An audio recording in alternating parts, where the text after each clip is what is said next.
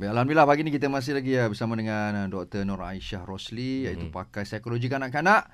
Kita cerita pasal ancaman pedofilia. So doktor, macam mana kalau kita jumpa dengan orang ada pedofilia ni? Kita patut lari ke atau Okey. apa patut kita buat? Okey. Hmm, pasal saya kena saya risau dengan Syam sekarang. Okey. Pertama sekali kita agak susah sebenarnya nak tahu orang yang ada pedofilia. Mhm. Eh? Tetapi kalau kemudian kita dapati orang tu ada pedofilia, kita sebenarnya patut bantu. Ha, Kalau kita lari kita menghukum. Kalau kita menghukum kita ni sebenarnya ada masalah. Hmm. Oh, Eh? Kalau kita hukum kita pula ada masalah. Kita pula Okey, ada masalah eh. Kita Baik. jangan mencemooh, kita bantu dia. Dengar tu eh. Syam. Kau, kau tahu nak pukul orang ni. Itulah. Boleh bawa jumpa kepada profesional untuk bantu. Eh?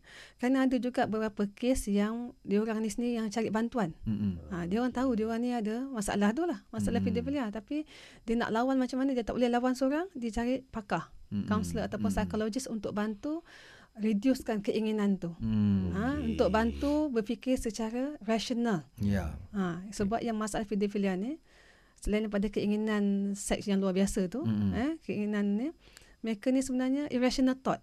Dia ada develop irrational thought, fantasi kepada kanak-kanak. Hmm. Ha, eh, dia rasa kanak-kanak ni memberikan kepuasan. Sebenarnya tak. Hmm. Okay, that's dia why. lah dia perasan sendiri Ha, gitulah kan. That's why dia tengok gambar je boleh. Dia tak boleh buat apa-apa dengan kanak-kanak kan. Hmm. Tengok gambar je okey. boleh. Eh? Ha. Mm-mm.